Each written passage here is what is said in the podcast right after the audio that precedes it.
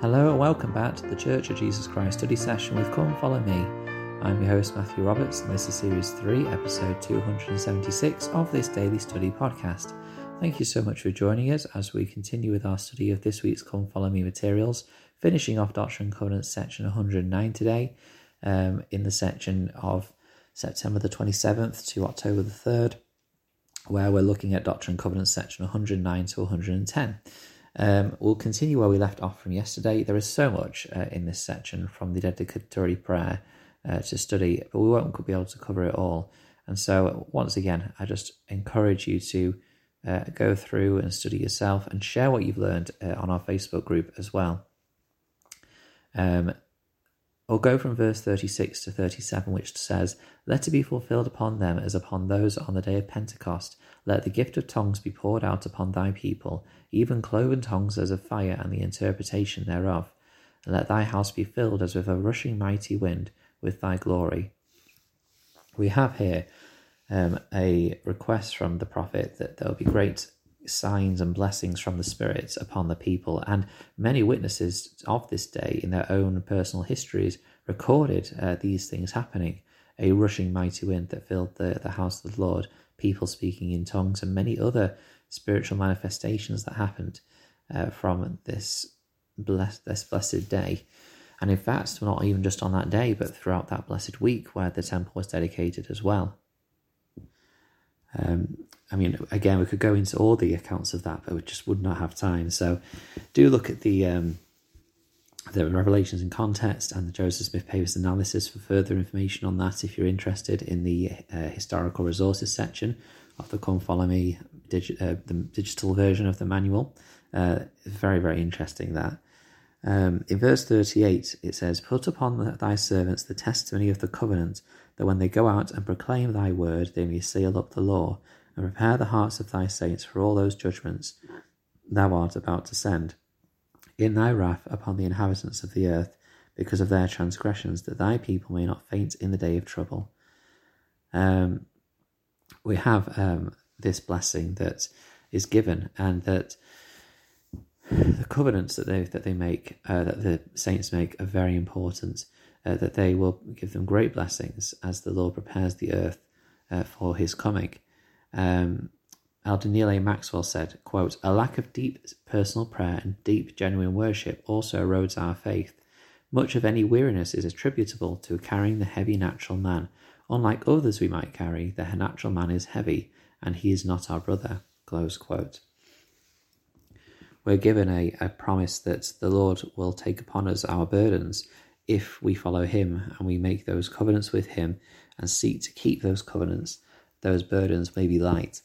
Um, but if we do not uh, strive to keep our covenants, then those burdens will become heavier. Uh, and it is something which um, He desires to take from us and lift from us. But we need to make sure that we're doing as much as we can on our side to make sure we're making the right choices. Um, in verse 44, it says, But thy word must be fulfilled. Help thy servants to say, with thy grace assisting them, Thy will be done, O Lord, and not ours. Uh, I like this because the Lord is here saying that, um, well, the, the prophet is asking the Lord um, to help the, help the people with his grace to say, Thy will be done. We know that prayer is ought to be a two way communication, and that this two way communication is ought to be uh, an opportunity for us to have our will more aligned with the Lord, rather than prayer being a list of uh, kind of like a, a wish list uh, to a um, a gift granter um, out in the cosmos who is going to just give us gifts that we ask for. That's not what prayer is. It is it's aligning our will to the Lord to be desiring things that He is going to bless us with and willing to bless us with. Um, but that can be hard, and so I like how it says that with the with the grace of the Lord helping us to be able to say, "Thy will be done."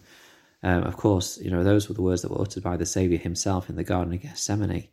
Um, and I think that that is clearly something that we should aim towards. President Russell M. Nelson said, quote, The practice of church members is to kneel in family prayer each morning and evening, plus having daily personal prayers and blessings on our food.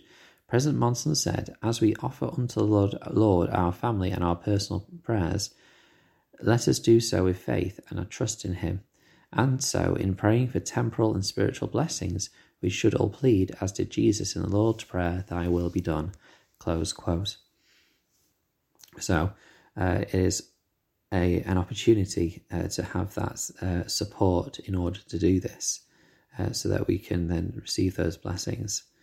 Um, really, as we go through the rest of the uh, the section, there's some things that are very particular to the saints. There's mention uh, of um, the mobs. But in verse 50, uh, it says, Have mercy, O Lord, upon the wicked mob who have driven thy people, that they may cease to spoil, that they may repent of their sins if repentance is to be found. But if they will not, make bare thine arm, O Lord, and redeem that to which thou didst appoint a Zion unto thy people. Um, it's interesting that in verse 50 we have that plea um, in regards to the wicked mob that has pretty much destroy the lives of the saints in Missouri. Uh, and of course, uh, those in Kirtland who are causing problems for the saints, um, that the prophet requests mercy upon them, which is again such a Christ-like um, action, as we saw on the cross. You know, the very first thing the Savior said was to ask uh, for for mercy and forgiveness for those soldiers um, who had done the deed because they they weren't aware of what they were doing. Um, we move further on through the section, and there's further requests and promises. What what I like about this is actually as well that we don't have this kind of when when when we're when we're in primary and kind of learning about prayer as we or if if, if we enter the church through uh, baptism uh, when we are over eight years old, we're taught about prayer because often people aren't sure how to pray. Um, and we're taught, and we give them a usual kind of structure. You know, you say, "Dear Heavenly Father," you say what you're thankful for, thankful for. You say what you what you want to ask for, and then you close in the name of Jesus Christ.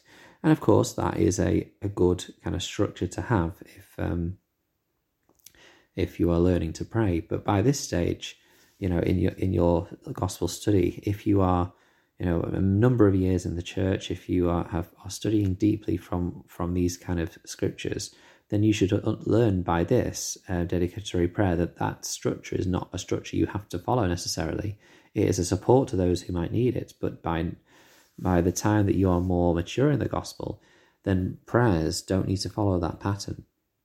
And I think it's important for us to reflect on what pattern we go through when we pray. Just be a bit more aware and conscious about what we're saying um, and what and where we're saying it I mean, uh, this is a great pattern. Uh, the dedicatory prayer. It's a very long one though. Um, Enos uh, is a great pattern of prayer, which if we if you go back and study, uh, then is is a great example of things that you might need to make sure you cover that we don't talk about. Um, but and uh, also brother Jared, uh, when we look in, in, the early chapters of Ether, and he prays to the Lord to help him light the stones. Um, he has a great uh, pattern with his prayer, uh, and there's many others, of course, in the scriptures. Um, but just thinking about how we pray, what structure we have, and how we say our prayers, I think is something to consider too, uh, because uh, it can be a great uh, support to us uh, to think about our prayers and make sure they are the most powerful and the most personal uh, that we can give to our to our Father, which who can then reach out to us and give us that opportunity to have our will more aligned with His. Um, I guess finally, uh, I want to share this in verse 72. It says, Remember all thy church, O Lord, with all their families and all their immediate connections, with all their sick and afflicted ones, with all the poor and meek of the earth, that the kingdom which thou hast set up without hands may become a great mountain to fill the whole earth. Uh, Joseph B. Wirthlin said, quote, in our day, great things are happening in the kingdom. The church is moving forward throughout the world as never before. It is a privilege for us to witness in our lifetime such exciting progress toward fulfillment of, of, that, of the great prophecy. Great things are happening because so many of you are acting faithfully upon the points of God's law and commandments. As leaders of the Lord's church, we are thrilled to see so much good being done by the righteous and faithful Latter day Saints. Close quote. We have a role to play in the fulfillment of this promise that the church will fill the earth. And so be a light and reach out and bless the lives of others. Thank you very much for listening today. I hope you've enjoyed the study. Please continue to follow the podcast on the Facebook group, Church of Jesus Christ Study Session with Come Follow Me. And until we meet again,